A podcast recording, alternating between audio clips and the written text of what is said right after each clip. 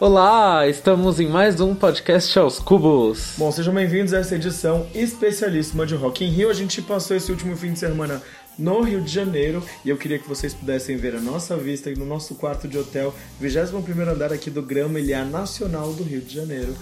Eu sou o Vitor Albuquerque. E eu sou o André Aloy. E eu queria mostrar pra vocês o que a gente gravou esse fim de semana. A gente vai debater muito o que rolou desde o cancelamento da Gaga, os dois shows do Maroon 5, o playback da Fergie, os discursos, né? Fora Temer e de protesto, a Alicia Keys, que levou uma indígena ao palco, o choro do Justin Timberlake. E muito mais. Aconteceu muita coisa em 3 dias, a gente tá assim, exausto. Pois é, a gente tá gravando hoje, que é uma segunda-feira de manhã. O podcast vai ao ar hoje, dia 19 de setembro. Então, esse fim de semana tem mais Rock in Rio, mas a gente não volta para o Rio de Janeiro. A gente já está em São Paulo, nossas casas aqui, ó, maravilhosos. Roda a vinheta, a gente volta já pra fazer o Top of Flop? Vamos.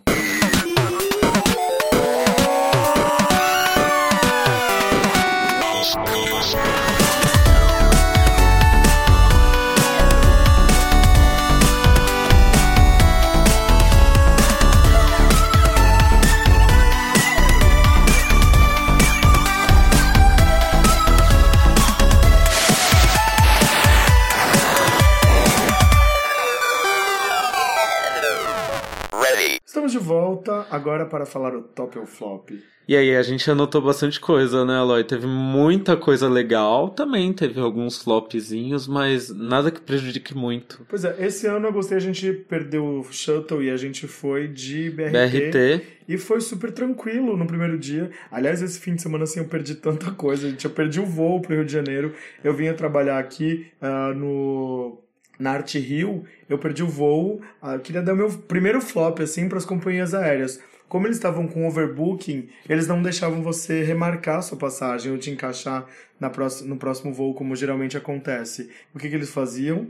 Botavam você numa fila lá de reagendamento e você tinha que pagar uma pequena quantia. Eu, no caso... Uma pequena fortuna. Eles queriam que eu pagasse R$1.000 uma passagem nova, amor. Nossa, eu sou uma pessoa tão estressada que eu me surpreendi com a forma com que eu saí de tanta classe pra pegar um ônibus pro Rio de Janeiro. Eu, no caminho pra rodoviária, comprei minha passagem, cheguei lá, embarquei, vim pro Rio de Janeiro, peguei um trânsito, mas consegui fazer tudo que eu precisava na quinta-feira de ArtRio aqui, que foi incrível, inclusive. É, então, né, um grande flop aí pras companhias aéreas, porque, é foda, eles tentam ganhar dinheiro em cima da gente de todas as formas possíveis e imagináveis, é bem difícil. Você, tome cuidado. Chegue com muita antecedência no aeroporto, porque é muito importante. Às vezes é foda, eu sei, corrido, né? A gente tem um voo 6 da manhã, mas, tem que chegar bem antes. E eu sou uma pessoa organizada nessas coisas, né? O único que... É um medo, não é cair de moto e se ralar, é perder o voo. Meu principal medo hoje em dia é perder o voo, porque, como eu falei, você se programa pra tudo. Eu fiz check-in antes, não sei o que lá, mas eles implicaram com minha mala que eu tinha que despachar e, enfim, eu perdi o voo por isso. Mas não quero mais falar sobre coisa ruim, né? Porque já teve tanta, né? Por exemplo, cancelamento da Gaga. Não, calma aí.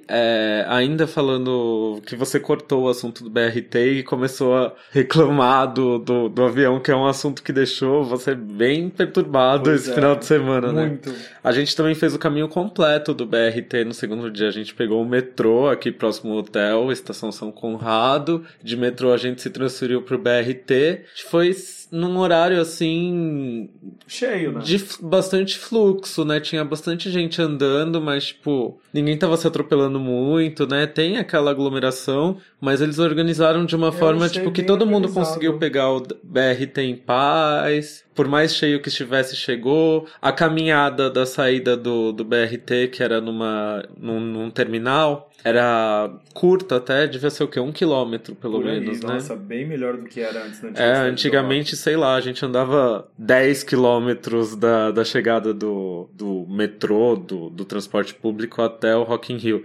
Então, assim, parabéns, a organização no Parque Olímpico tá bem melhor do que era na Cidade do Rock. Por mais distante que a Barra da Tijuca seja para muita gente, é de mais fácil acesso, então aí um top para essa organização do Rock in Rio. Por mais inacessível que seja o lugar, deram um jeito de tornar mais acessível e isso é muito legal. Pois é, eu gostei bastante de tanto de shuttle, de, enfim, de BRT, pra mim foi tranquilo no tanto. Sim, a gente não passou perrengue. É uma coisa comum, né? Passar perrengue pra entrar e sair de festival, mas a gente não passou perrengue. Alô, alô, Lollapalooza. Lollapalooza, vamos aprender. Aquela ladeira do autódromo. Do autódromo é foda. Enfim, é. Mas não tem jeito, né? O transporte é a primeira coisa, então, top. A única coisa ali que eu não entendi um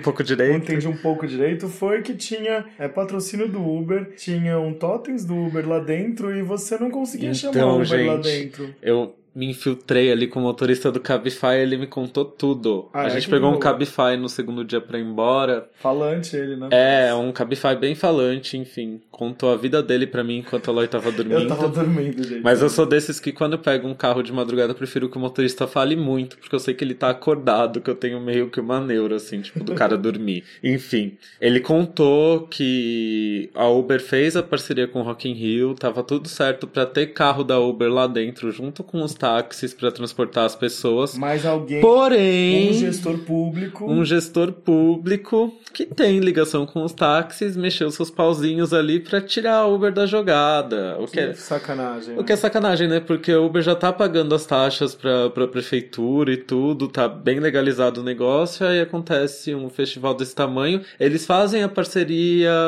patrocinam um palco, trazem influencers, traz uma galera conhecida da internet, bota lá, que eles tinham uma parceria com o palco, aquele que tinha um formato de X.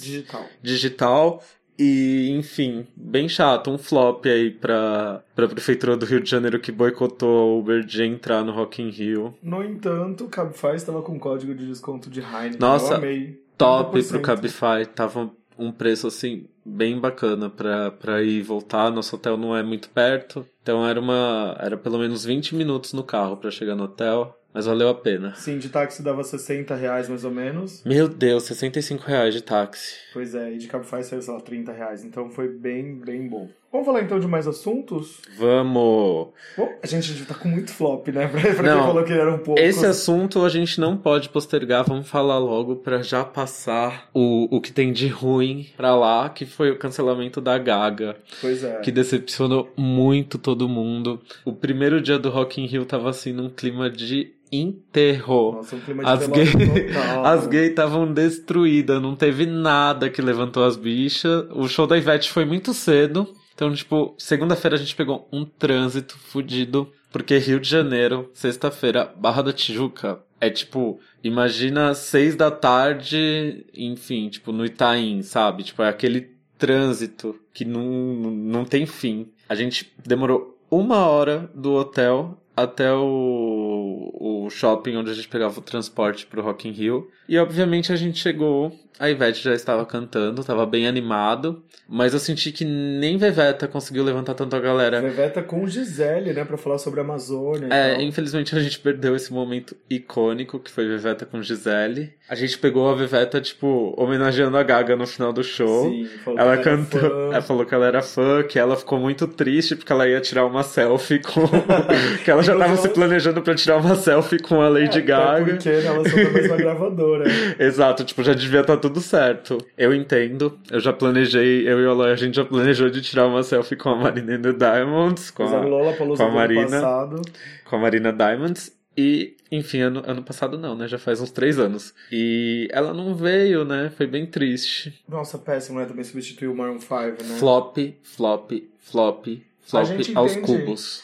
A gente entende que a Anitta estava de férias e tudo mais, e o Medina já tinha esnobado ela, mas... Cara, a Anitta acho que era a única solução, a única salvação ali pro Rock in Rio, de fato. Tem um contraponto da Anitta. Se trouxesse a Anitta, ia precisar botar ela junto com a Fergie, por exemplo. Porque com certeza ia ter uma galera indignada, tipo, que pagou R$400 pra ver um artista nacional. Aí tem esse contraponto, sabe? Tipo, porque um festival do tamanho do Rock in Rio, ele é mais caro por trazer atrações, as principais atrações internacionais. Tipo, o que eu acho questionável, porque pra mim as atrações nacionais também tinham que ser prestigiadas nesses festivais. Não, e, não só tocar e também precisavam ter destaque, noite, né? Não só tocar no começo da noite. Tipo, já tá na hora de botar um headliner brasileiro num festival. Pois é, até, por exemplo, Anitta era um nome hoje conhecido internacionalmente. Imagina, tipo, né? Coloca Anitta e Pabllo Vittar, tipo, no head do festival, ia vender um monte do mesmo jeito, ia esgotar do mesmo jeito. A galera não se importa só com isso. Muita gente que tá no festival tá lá, tipo, pra viver o festival. Até porque o Walk the Moon não é sub-headliner nem o 5 Seconds of Summer, né? Vamos combinar que eles são um público bem nichado. Se o Rock in Rio fosse um festival team, por exemplo, como já tivemos o Pop Festival em São Paulo e o Z Festival, que volta e meia acontece... É aquela coisa, o Walk the Moon é o que eu até falei pra nossa amiga Carol Tavares, que encontrou a gente lá no Rock in Rio. O Walk the Moon é aquela banda que tá tocando, tipo, 5 horas da tarde, quando você acabou de chegar no Lollapalooza, e você fica assim, ai, será que eu conheço essa banda? Aí, tipo, começa a tocar Shut Up and Dance, e você fala, ai, conheço, uhul, dança, se diverte. Tipo, não é uma banda pra tocar às 7h30 da noite no Rock in Rio, sabe? Tipo, é muito fraco pra esse festival, pra programação dele. E Five Seconds of Summer nem se fala, tipo, desculpa os fãs de Five Seconds, eles não são bons ao vivo, eu achei o show bem fraco. Tem uma pegada meio emo, meio adolescente, tipo, que distou totalmente do resto. E também eles têm têm umas letras bem escrotinhas, né? Bem machistinhas, bem sexistas. Não é legal, né? Não precisava. Eu acho que podia ter feito no Quilômetros de Vantagem Hall lá e já era. Ah, Quilômetros de Vantagem Hall. Eu morro, o Brasil que deu certo o nome dessa casa de show. Pois é. Vamos lá então. Ah, Game Experience. Gente, eu achei muito legal essa iniciativa, tipo, do Medina ter chamado a Comic Con pra fazer alguma coisa no... Omelete, né? E o pessoal do Omelete pra fazer alguma coisa no Lollapalooza, tipo, já tá... Não, amigo. Ai, tô louca. No Rock in Rio. Já tá confirmado pro ano que vem que vai ter, tipo, um evento desse Game Experience solo aqui no Rio de Janeiro, porque foi um sucesso lá dentro. A coisa mais legal eram as apresentações de cosplay. Era muito legal. Pena que, tipo, não dava pra ficar lá muito tempo, porque tinha muita coisa pra ver, mas dava vontade de sentar lá e ficar assistindo. Meu sonho é ficar ali, ó, só as apresentações. Eu queria ser jurado. Meu sonho é ser jurado, gente. Se um dia vocês fizerem alguma coisa que precise de jurados, me chama. Eu quero muito ser jurado. Ai, outro dia eu quase porque eu sou jurado, o Simon. Eu sou o Simon. Nossa, mal-humoradinho. Outro dia eu quase fui jurado de uma festa aqui em São Paulo. Ah, por que você não foi? Porque eu fui trabalhar em outra cidade, amiga. Ah, você falou que ia pra mim. Eu tinha até esquecido. Eu fiquei chateado. Ai, meu sonho. Me chamem. Eu sei que eu não tenho 10 mil, sei lá, tipo, 100 mil seguidores no Instagram, mas me chama. Eu queria comentar uma coisa também no primeiro dia, as peitiolas da Ivete, gente. Ai, teve um momento muito engraçado. A Ivete é muito engraçada, gente. Tipo, ela tava com um decote, assim, tipo, que levantava os peitos dela, ela tava com uns peitões, assim, maravilhosos, né? Porque... gravidíssima, né, de gêmeas. Gravidíssima. Logo mais aqueles peitos estarão amamentando duas, né? E ela falou assim, essas peitiolas não estão cabendo na roupa, só cabe na mão do papai. Amor! Que mãozão, né? Pois é, amores. Eu queria dar um topíssimo pro Gourmet Square, já que trabalho com isso, né?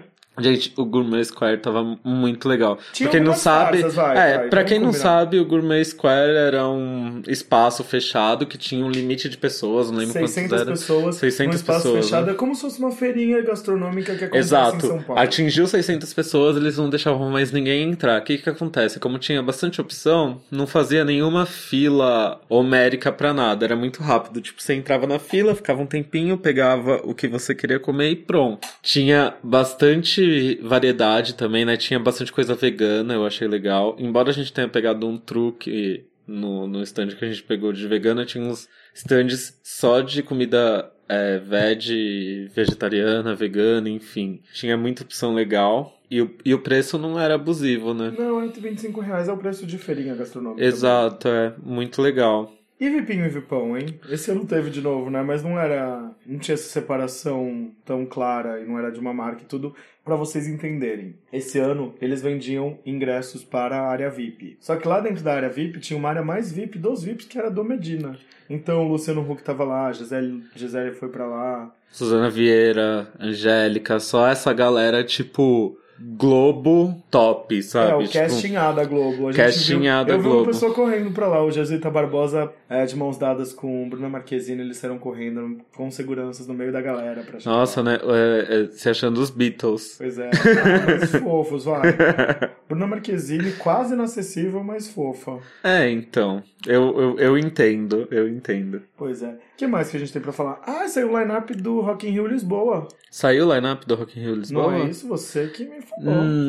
Não é que saiu o line-up do Rock in Rio Lisboa. Muita calma nessa hora. Parem as máquinas, aquele que pega a gíria mais antiga do mundo. Na verdade, né, teve toda essa polêmica do Rock in Rio não ter chamado a Anitta pra nada, que é um flop, mas enquanto as pessoas estavam tirando as pitangas, a Anitta tava curtindo as férias dela no México, viu, gente? Enfim. Beijo, Anderson. Beijo, Anderson. Beijo, Anitta. Ah, e o Renner também, que tava com eles lá. E o Rick Renner, mentira. Então, saiu na Popline que a Anitta vai participar do Rock in Rio Lisboa. Mas não sabemos, né? Saiu na Popline isso, que ela teve uma conversa com Medina, que ela aceitou participar do Rock in Rio Lisboa. E é isso aí, vamos ver se vai rolar. Se rolar, eu queria muito ir pra Lisboa. Eu amo Lisboa, né? Tipo, a única cidade que eu conheço de Portugal é Lisboa. Eu adoraria voltar pra lá pra ir no Rock in Rio. A Aloy falou que se tiver Neide, a gente vai. Nossa, Medina, chama Britney Spears. Aliás, fez falta, né? Porque teve todo aquele alvoroço falando, já que eu sou Little Neide, né? Eu posso falar.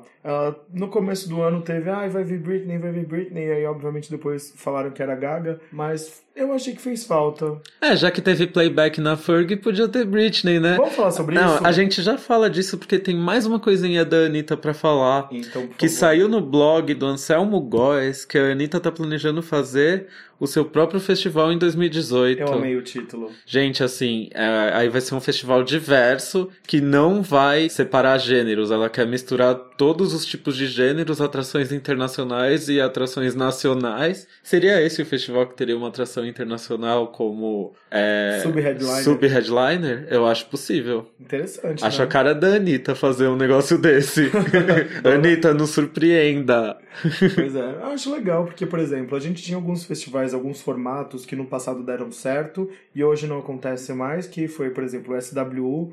Eu amava o SWU, eu amava o festival que era do Banco do Brasil, o Circuito Banco do Brasil, que era um palco do lado do outro. Esse formato, pra mim, é o que mais funciona, porque você não fica muito tempo esperando, você fica no mesmo lugar, coloca um palco do lado do outro e aí já começa, termina um show, começa o outro, termina um show, começa o outro. Seria meu sonho. Pois é, então é muito mais prático, muito mais legal do que você... Ai, que nem no Lolla, gente, eu odeio ter que andar tanto no Lolla pra conseguir... Você perde a atração por conta disso. É, já perdi o show do Of Monsters and Men, por isso fiquei bem triste. Enfim, e a Pabllo Vittar no palco Itaú e no show da Fergie, hein? Nossa, pois é. Na sexta-feira a Pabllo fez um show no palco do Itaú, que era um palco bem pequenininho ali na área dos camarotes, que era mais pra divertir uma pequena galera ali. É, os passantes, né? Porque... E simplesmente ela roubou toda a atenção do palco Sunset. Pois é. Tanto que não repetiram o show, porque, meu, não dá, a Pabllo tá muito grande. Ela né? Acho que eles não sabiam que ela era tão grande quanto ela é nesse momento. Top pra Pabllo, que, enfim, tipo, subiu ali no palco da Fergie, falou que se não sabe brincar, não desce pro play. Pô, mas antes de falar isso, a gente vai ouvir isso no intervalo, a gente vai ouvir essa participação das duas, que foi emocionante. Foi. Eu estava do lado do Rico da Laçã, a gente vai ouvir, acho que no segundo bloco, eu perguntei isso pra ele, cara, foi uma emoção tão grande, me arrepiou, assim, ver a Pabllo naquele palco enorme, sabe? Tipo, é uma representatividade, né? Pra quem é gay, pra quem é lésbica, pra quem é...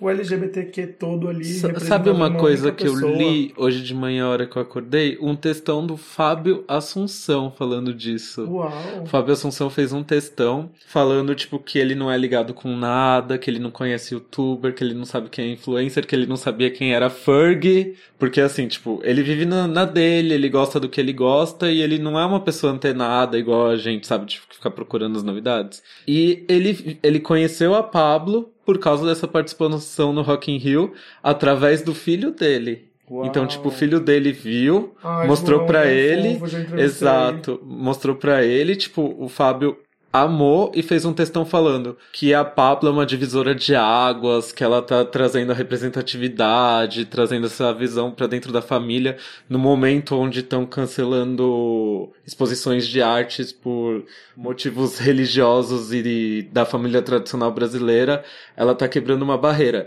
E pra vocês, haters, que falam mal da Pabllo, imagina, tipo, isso chegou num cara, tipo, que... num pai, num hétero, é, um ator da Globo que representa uma galera, né? E ele escrever isso na timeline dele também, tipo, abre a cabeça de muita gente. Pois porque é. Tem muita gente que precisa de um artista da Globo ir lá e falar, tipo, olha, isso é legal, isso que tá acontecendo, tipo, é transformador, abra sua cabeça. Aí a pessoa que tinha um certo preconceito que já consegue mudar essa visão. Então, meu, tipo, foi muito top essa apresentação da Pabllo no show da Fergie. Vamos ouvir então a sonora do Rico da Lacenha e a gente volta? Pra vamos. Mais top ou flop? Vamos. Pode entrar, Rico! Show que está rolando agora da Fergie. Eu encontrei o Rico da Laçã no camarote da Heineken. Você me falou que você é a pessoa mais apegada de eventos, é isso? Eu sempre venho sem expectativa de grandes acontecimentos em relação pra mim, pra minha vida, não no evento. E aí, no primeiro dia eu fico, tá, legal. No segundo, eu já me apaixono. E aí, se tem o terceiro dia, que é o caso, eu tenho certeza que na segunda-feira eu vou estar com uma saudade já. Tá de vibes assim, vai chorar em casa, vai cortar os pulsos, é tipo isso? Eu vou ficar vendo foto, vou ficar voltando nas fotos. E você vai pro evento, você faz o quê? Qual que é o cronograma de Rico? Chega aqui, qual que é a primeira coisa que faz? Ah, tô numa função, trabalho, mas... Ela é digital influencer, Mores. Digital influencer. Ah, não, já chego aqui blogueirando e vou indo. Aí tento tomar alguma coisa, o pessoal que tá com a gente lá trabalhando já tenta fazer sem massa e tal, e é isso. Ontem eu fui lá no fundo, que eu não tinha ido de noite e tal. Hoje... Lá no fundo ele tá falando, ele tá mostrando, é o palco de eletrônica. É, aí hoje eu vim subir aqui, que eu não tinha subido em lugar nenhum ainda. E sei lá, depois que eu termino meu trabalho, sempre tem esse adicional noturno aí, que eu venho fazer alguma coisa. Você vem pra casa, só vem com a roupa do corpo, você traz mais roupa, você vem na pochete, vem... O que você traz? Eu quase, pra viajar, pra show, pra tudo, quase sempre eu vou com a roupa do corpo, se possível. Pensando em alguém que vai ficar alguns dias fora, você levar mais uma camiseta, mais umas cuecas e a roupa de cantar é quase que a roupa do corpo.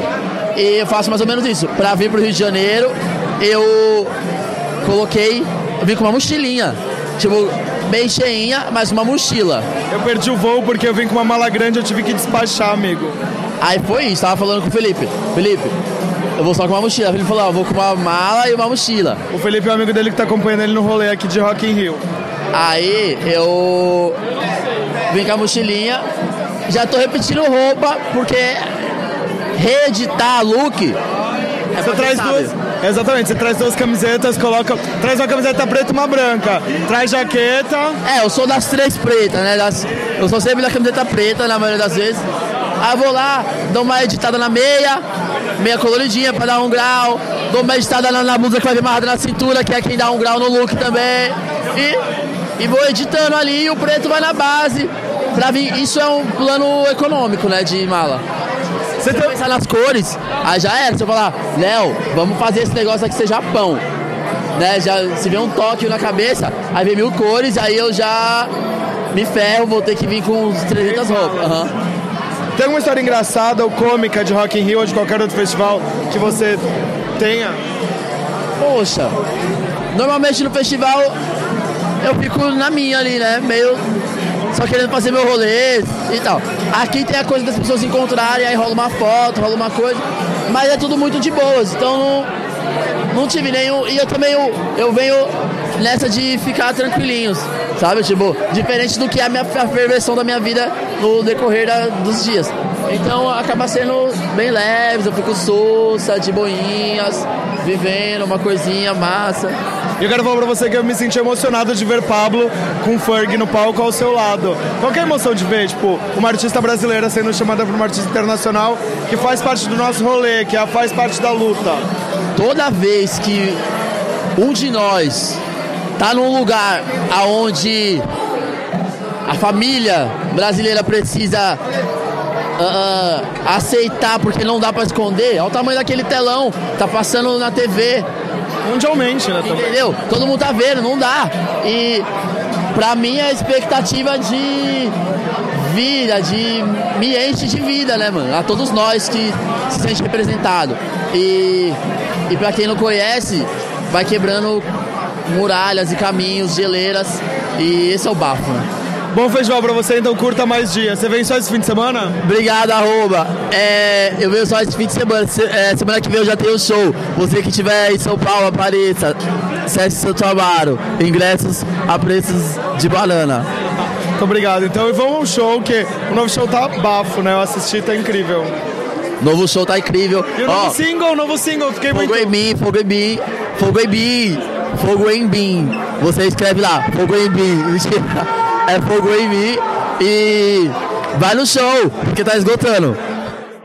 Bom, vocês ouviram aí o Rico da Loçan, gente, de verdade, eu fiquei muito emocionado estar do lado do Rico, que é uma representatividade do caralho, meu amigo, sabe, tipo, sério. Um beijo, Rico, o Rico é muito fofo, gente, vocês não têm noção de como o Rico é fofo. Enfim, né, e essa felicidade toda pela Pabllo, que depois, além de tudo, foi pro after com a Fergie. Pois é. E ela até escreveu no Twitter dela que viveu pra ver a Fergie dançando corpo sensual. Imagina, gente, você faz uma música, tipo, que é um hino, como é Corpo Sensual, maravilhosa. E você vê Matheus lindo, beijo pro Matheus também. E você vê a Fergie, tipo, dançando sua música, a Fergalicious da vida, tipo, que você admirava. London Bridge, né, gente? É, gente, que tudo, né? Pois é, eu achei muito legal também essa coisa da representatividade. Cara, foi o momento mais emocionante do Rock in Rio, não tem como dizer que não foi. E aí eu soube por... Tenho fontes insider, né, que estiveram neste after aí. E a gente postou uns vídeos no nosso Instagram também. A gente fez um resumão, assim, teve um after party lá no Hotel Fasano, em que foi o Adam Levine, que com a sua trupe,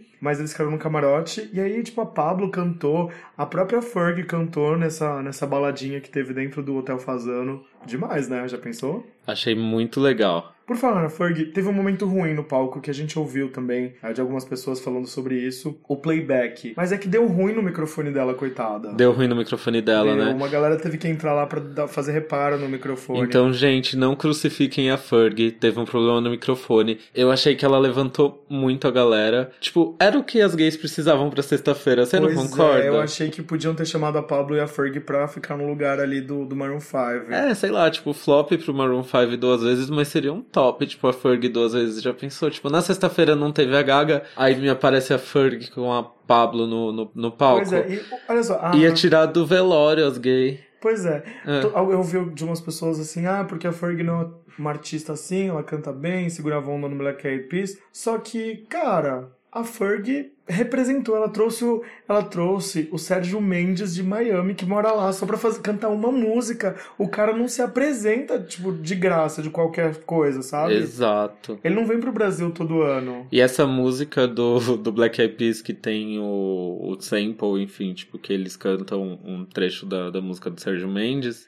Tipo, a hora que eu fui pegar uma cerveja no balcão da Heineken, né? Lá no camarote da Heineken, eles só chamam as pessoas, tipo, os caras e as meninas holandesas pra servir a cerveja, né? A menina holandesa tava lá, oh my eye, oh, oba, oba, oba. Ai, tipo, toda animada cantando, mas que nada. Eu falei, caraca, né? Tipo, essa música atingiu o mundo. Tipo, talvez ela já conhecesse, mas...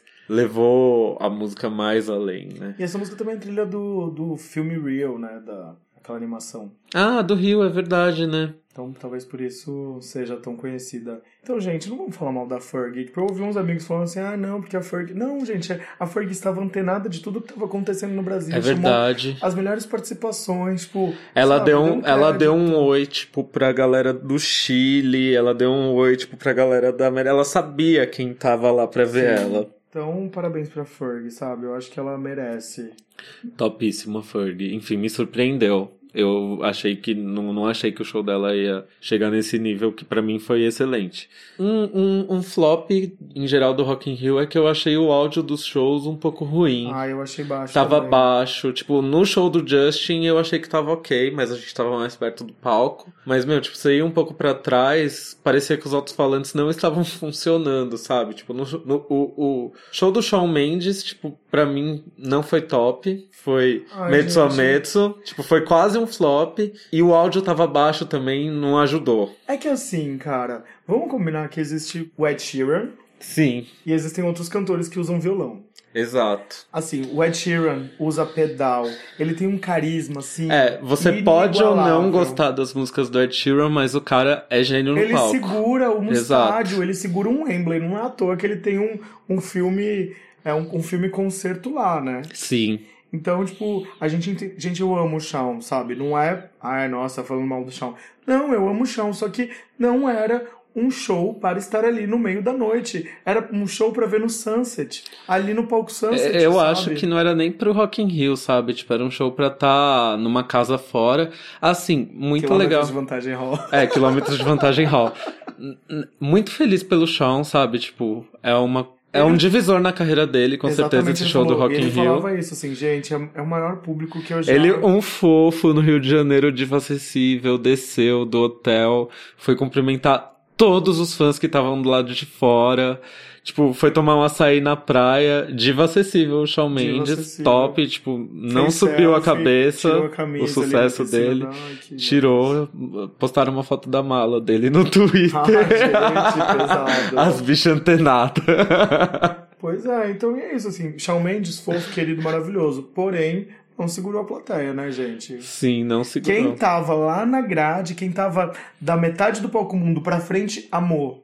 Engraçado isso, né? Agora, quem tava atrás, a gente tava mais atrás, a gente viu um pedaço do camarote e depois desceu pro público. Fofo, mas não segura a plateia. Desculpa. E o Justin Timberlake, você gostou? Justin Timberlake é um artista completo, né? Eu tinha reclamado, eu falei assim, ai, porque, nossa, vai repetir show, só que assim, eu não vi no ano que ele veio, em 2011. Eu também não vi, eu só vi pela televisão, eu vi pela televisão eu fiquei assim, chorando, que eu queria ter visto pessoalmente. E aí ontem, quando eu tava lá, eu falei, putz, graças a Deus que ele tá repetindo esse show, porque foi incrível. Sim, o show foi bem parecido, né, com exceção de Can't Stop the Feeling. E ele cantou TKO. É, ele fez a capela ali de TKO que a galera tava pedindo, né? E foi a música mais votada. Ali no totem da Heineken fica girando a música que as pessoas mais pediram com a hashtag. Ele leu e ele fez uma capela. Foi muito legal. Atingiu, né? Atingiu, achei legal. E aí tinha outro, Strawberry Bubblegum, que ele não cantou, e tinha uma outra música também que eu não lembro qual era. Uma coisa que eu senti falta, assim, o Vitor vai me recriminar, é que assim, gente, ele não podia... Ele tá no Rio de Janeiro, sabe? Ele é um artista completo. Ele podia fazer, assim, um medleyzinho de Bye Bye Bye, It's Gonna Be Me e, sei lá, Does I Promise You? Ah, é que, assim, a fase em que passou, eu entendo, sabe? É a mesma coisa que, sei lá, mas você ir no... Lá, mas é a mesma coisa que você, sei lá, tipo, levando pra tempos atuais, querer que o Zayn cante... Eu acho que é diferente, mas eu acho que é diferente porque já faz mais de 10 anos, amigo. Então, eu acho que ele podia fazer essa ode ao passado. Não, mas eu respeito o Justin porque ele é... Ele... É como se o Justin Bieber não cantasse bem. Ele e o Bryan Adams, né? Que era do Take That. Uhum. Ele e o Bryan Adams, eu acho que são os únicos artistas de boy band que conseguiram desvincular totalmente a carreira atual deles da carreira de boy band. Tipo... Existem boy bands aí como o Backstreet Boys, o New Kids on the Block, até o, sei lá, o 98 Degrees, que ainda estão fazendo shows, tipo, juntos, porque, né, todo mundo precisa se sustentar, precisa ali ganhar o seu dinheiro, e eles vivem da memória do que eles foram no passado. O Justin, ele conseguiu ultrapassar a barreira e não viver da memória do que ele vive no passado. Ele vive de uma carreira consolidada, tipo, onde ele tem... muitos hits e a galera canta os hits dele. Tipo, claro, pode ser que ele tenha até um carinho pelas músicas do NSYNC, pode ser, mas eu entendo ele não cantar, eu respeito isso. Corrigindo, não é Bryan Adams, é Robbie Williams. Robbie Williams, eu confirmei aqui, a pessoa tá louca, né? Eu falei, claro, eu falei, opa, não é. Gente, não. A gente dormiu 4 horas essa noite, então vamos segurar aqui a ondinha. Vamos segurar um dia. Quero dar mais um top, que foi pra participação relâmpago de Lineker no show do Johnny Hooker. Ah, sim, foi lindo, né? Contra preconceitos, né, cara? Beijinho na boca e tudo, pois amo! É. E pra encerrar aqui o Top ou Flop, vamos falar de manifestações. A gente ouviu muito fora Temer, né? Sim, é verdade. Teve bastante questão política esse final de semana no Rock in Rio, principalmente na sexta, quando teve o discurso da Gisele, e também no domingo, durante o show da Alicia Keys. Que a gente viu, mas eu procurei na internet, eu tava lendo um texto do Alexandre Matias do UOL, falou que Blitz, Frejá e Skank também fizeram um discurso contra a classe política. Ah, sim. Pois é. E a Alicia Keys trouxe uma indígena pra falar desse problema todo da Amazônia, né? Gente, e foi de arrepiar o momento que a indígena, tipo, começou a falar. Enfim, tipo, foi lindo, assim. Ela fez um discurso foda e... Da matança que tá tendo lá, a gente não tem noção, né? E da questão que tá tendo lá da Amazônia. É, da divisão de terras e tudo, foi lindo. Vamos ouvir então agora, pra encerrar aqui, vamos ouvir Pabllo Vittar com Fergie? Vamos escutar esse trecho, tipo, se você não ouviu, vai ouvir agora. E é de arrepiar e a gente volta já já. Mas você tá demorando até cheguei, tô preparada pra atacar. Quando grave bater eu vou quicar, Fergie, na sua cara, vou!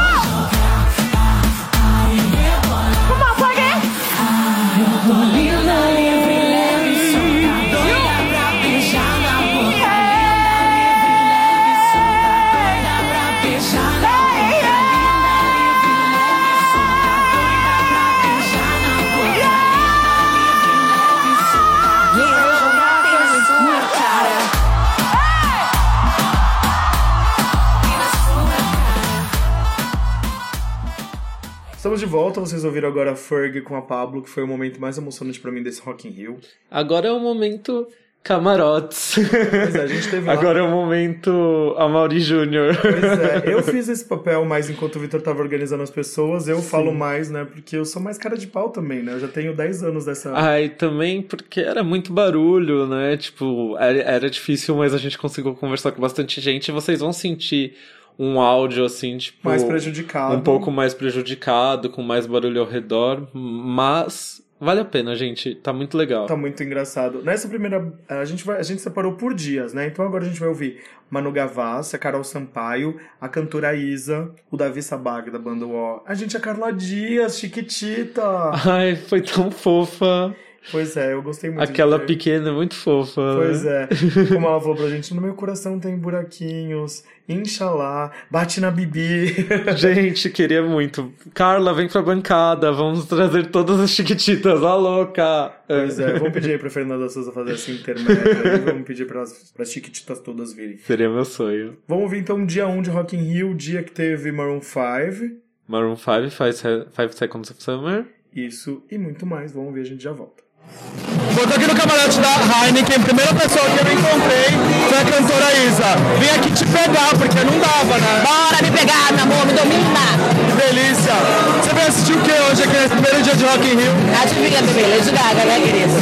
Por que você então não veio assistir a Lady Gaga? Então, eu amo Maroon 5, nada contra, Alcione, 5, amo Maroon 5. Mas tava esperando realmente Lady Gaga, porque ela é uma grande inspiração pra mim, eu acho que ela é uma das maiores artistas da nossa geração.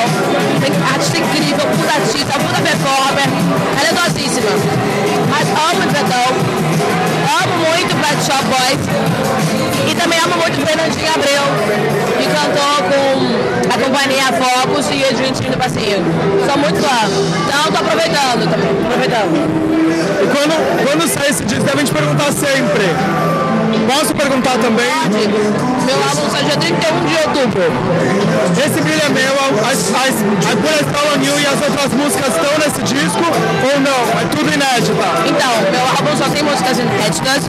Esse brilho é meu, é uma campanha da L'Oréal, não é single. Amores pela União, que é um projeto muito especial. Eu vim especialmente para a novela, a pedido do diretor. Foi uma honra enorme, não só gravar uma música que é uma música favorita para mim, mas também trabalhar com o Arthur Verocai, que é um grande maestro, e todo mundo que foi envolvido no projeto.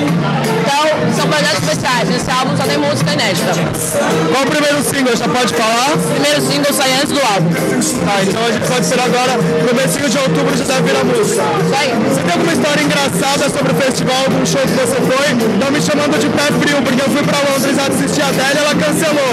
Eu vim pro Rio e a Gaga cancelou. Você tem alguma história engraçada sobre o festival ou show? Tudo culpa sua. Não engraçada, mas muito especial. Há 2 anos atrás, em 2015, eu larguei tudo pra ser cantora. E na mesma, eu acho que 2 meses depois de estar me demitido, eu vim pro Rock in Rio, como eu sempre venho, em setembro, dois anos. E aí, durante o show de Sam Smith, tava todo mundo chorando muito, emocionado, com ele cantando. E eu sempre quis muito emocionar as pessoas desse jeito. Aí eu lembro de 2015, ajoelhar no show, as pessoas em pé, assim, em volta do meu lado, pedindo pra Deus que eu pudesse estar no Rock in Rio. Aí eu falei, Deus, eu sei que na próxima edição, em 2017, eu não vou estar.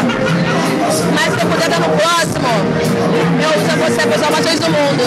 E em 2017 vou cantar com o Silo Green no Palco Sunset, dia 23. Então, foi mais rápido do que eu pensava. É uma história muito especial que eu tenho com o festival. Muito obrigado, então eu te espero na bancada para você responder todas as nossas perguntas. Pode me chamar que eu falo tudo com você. Muito obrigado. O Davi Sabag, da Bandoá, também curte o primeiro dia do festival Rock in Rio. Você vem assistir Gaga, fala a verdade.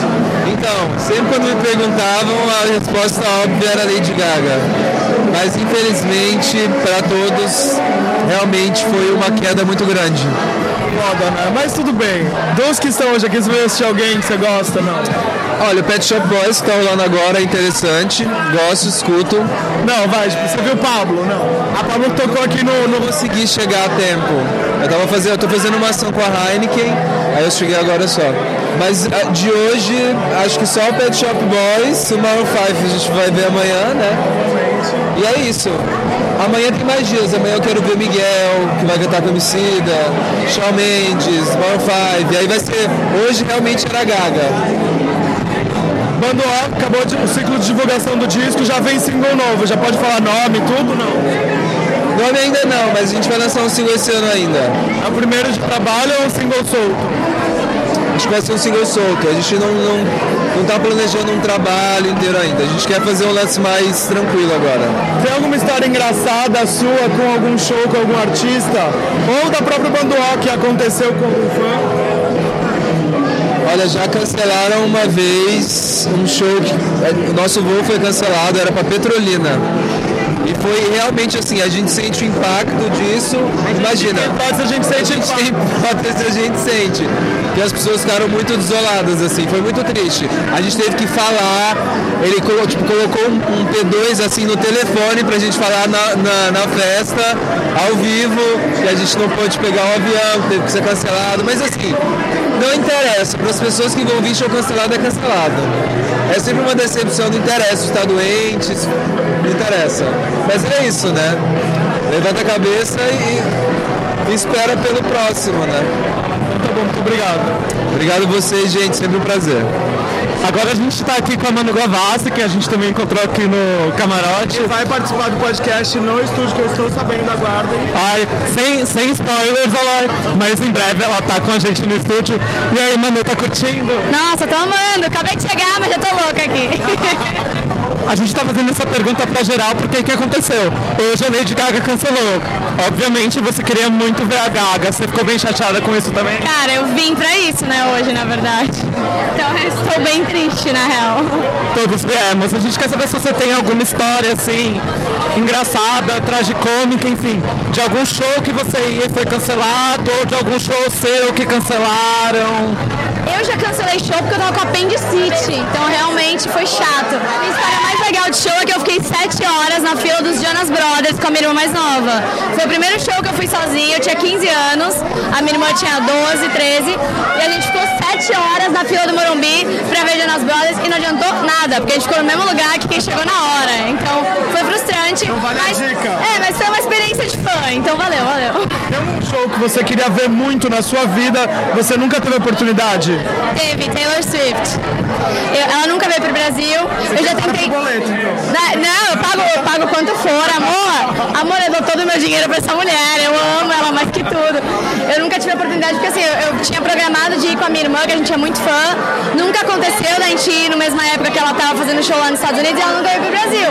Então quem sabe na próxima turnê.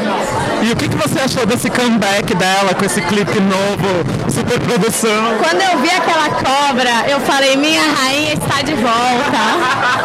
Minha rainha tá viva, minha Taylor tá viva. Sambando na cara de todo mundo. Quero só ainda que você venha gravar muito com a gente. Deixou, não, tá marcado já. Olha, gente, logo logo, hein? Obrigado, hein, Manu? Obrigada a vocês, amores. Beijão. Aqui no Camarote Heineken, se você foi convidado, foi por essa mulher. Carol Sampaio está aqui comigo. Carol, qual é o requisito? O que tem que preencher para ser convidado? Tem que ser cool, que nem a Heineken, né, gente? Tem que ser cool. Aquela que já para pra cumprimentar. Meu amor, tem que ser cool, que nem a Heineken, tem que curtir. Tem que saber curtir um bom festival. Saber aproveitar uma boa festa. Tomar uma Heineken que não tem nada melhor. Mas moderadamente ou você pode dar bafão na festa? Não, moderadamente, mas acho que já é o caso de pra cá, vem com motorista, vem de Uber, pra você poder se jogar. Você tem alguma história engraçada desses... Quantos você tem de PR? É de PR que chama? 17 anos. Qual foi a tua primeira festa? Minha primeira festa foi um camarote na Sapucaí, já. Com 17. A gente tinha uma pergunta no podcast, assim, se você pudesse dar uma lição para aquela primeira festa, um conselho, na verdade, para aquela primeira festa que você fez, o que você falaria para Carol daquela época? Cara, eu acho que é fundamental, que é uma coisa que eu já vim com essa cabeça, mas é você ter pé no chão, saber separar o profissional do pessoal para você entregar. A partir do momento que você entrega para o cliente, você vai longe. Se você comete alguma falha pelo seu pessoal, você já começa errado. E você tem que ir tanto na festa ruim como na festa boa. Exatamente. E tem que responder o RSVP, né? Aprendam isso, Brasil, pelo amor de Deus. Eu não aguento mais pagar a gente para fazer RSVP ativo. Porque não dá, né? Tipo, a pessoa chega lá e fala, ah, esqueci, aí o WhatsApp no momento chega e fala assim, fudeu, vai dar overbook. Amor, o WhatsApp é do mundo de hoje, é 17 anos atrás que não tinha. Quero telefone fixo, ICQ e Messenger. E qual que é a história mais engraçada desses anos que você tem de PR? Nossa, gente, mas tem várias. Tem de tudo, tem mafão, tem mico... Tem constrangimento, tem de tudo um pouco. Bom, a gente está aqui no camarote do Doritos, nossa padrinha, nossa... Como que a gente vai falar? Madrinha, o quê? Ah, tá! A marca que é padrinhão do nosso podcast. Melhor, né, gente? Eu sou... A mãe, né? Bom, aqui com a gente, Carla Dias. Eu tenho uma memória afetiva, acho que todo mundo que tem no podcast, com Chiquititas, meu. Todo mundo chega em você e fala de Chiquititas ainda? Muita gente. É engraçado que vai tendo uma mistura de recordações, né? Então, até eu chegar aqui no camarote, eu passei por uma galera. Então, era assim, ai, nossa, meu coração, posso tirar uma selfie com você? Coração que tem buraquinho. Carla Dias, posso tirar uma selfie com você? Meu coração não vai ficar mais com buraquinhos agora, porque olha, a Karine tá sensacional, e é isso mesmo, você tem que bater com a Bibi e incha lá. Então, é uma mistura muito louca. Eu só fico rindo. Mas que delícia, mas é bom, né, receber esse carinho das pessoas, porque, tipo, você vê que tá fazendo sucesso com a Karine hoje em dia, mas as pessoas têm uma memória boa com todos os personagens que você já fez. Com certeza, nossa, é um carinho maravilhoso de receber, e eu acho que esse é um termômetro que a gente tem, né, do resultado do nosso trabalho. Então, assim, não tenho palavras pra descrever quando alguém vem falar da Karine, ainda mais que é uma personagem que foi uma surpresa pra mim. Eu entrei na novela tem, sei lá, um mês, e a personagem já estourou, sabe? Tem gente, já tem, tipo, perguntas aonde que compra a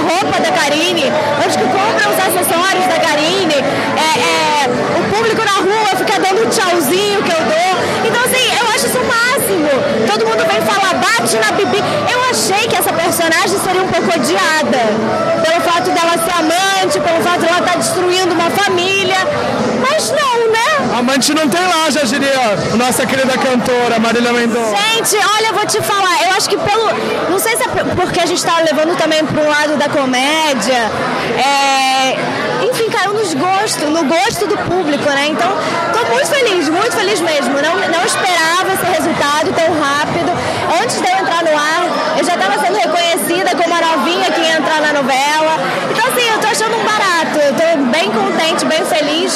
E, assim, eu não tinha como comemorar 25 anos de carreira de uma forma melhor e com uma personagem melhor, assim. E o que vai acontecer com ela? O que você acha que vai acontecer com ela? Menino, também não sei.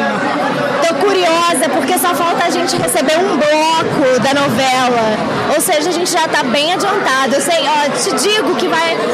A Karine vai aprontar muito mais. Então, assim, as pessoas acho que vão curtir, vão se surpreender cada vez mais e mais. Então, agora, enfim, é um presentaço, mais um presente que agora tá imitado, que primeiro foi a Radija e agora a Karine. Inxalá. Então, enfim, tô muito feliz. E a personagem vai causar muito ainda. Ela ia ter esse tamanho todo na novela ou foi um sucesso inesperado? Amor, era só uma participação.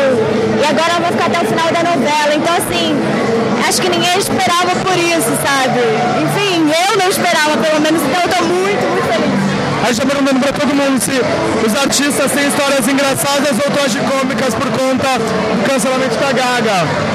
Você já viveu alguma história engraçada num show? Eu achei que a Gaga ia cantar ainda hoje, então pode ser engraçado isso. Vim pra cá jurando que eu tô gravando tanto que eu acabei nem vendo. Eu vim sabendo, tipo, na van, por aqui pro camarote, que a Gaga não ia vir mais hoje. Aquela escorrida de lágrimas. Então, assim, deu aquele... Ah, tá, entendi, sabe? Então, é meio, não é tragicômico, mas enfim, eu amo Rock in Rio desde, sei lá, da primeira vez que eu vim. Eu venho todos os dias quando eu posso. Dessa vez eu tô gravando, então eu só venho alguns dias. Mas eu amo o festival, eu amo mesmo. Uma vibe muito boa. Tem algum artista que você faria uma loucura? Ai, não sei. Eu já fizeram uma loucura por você?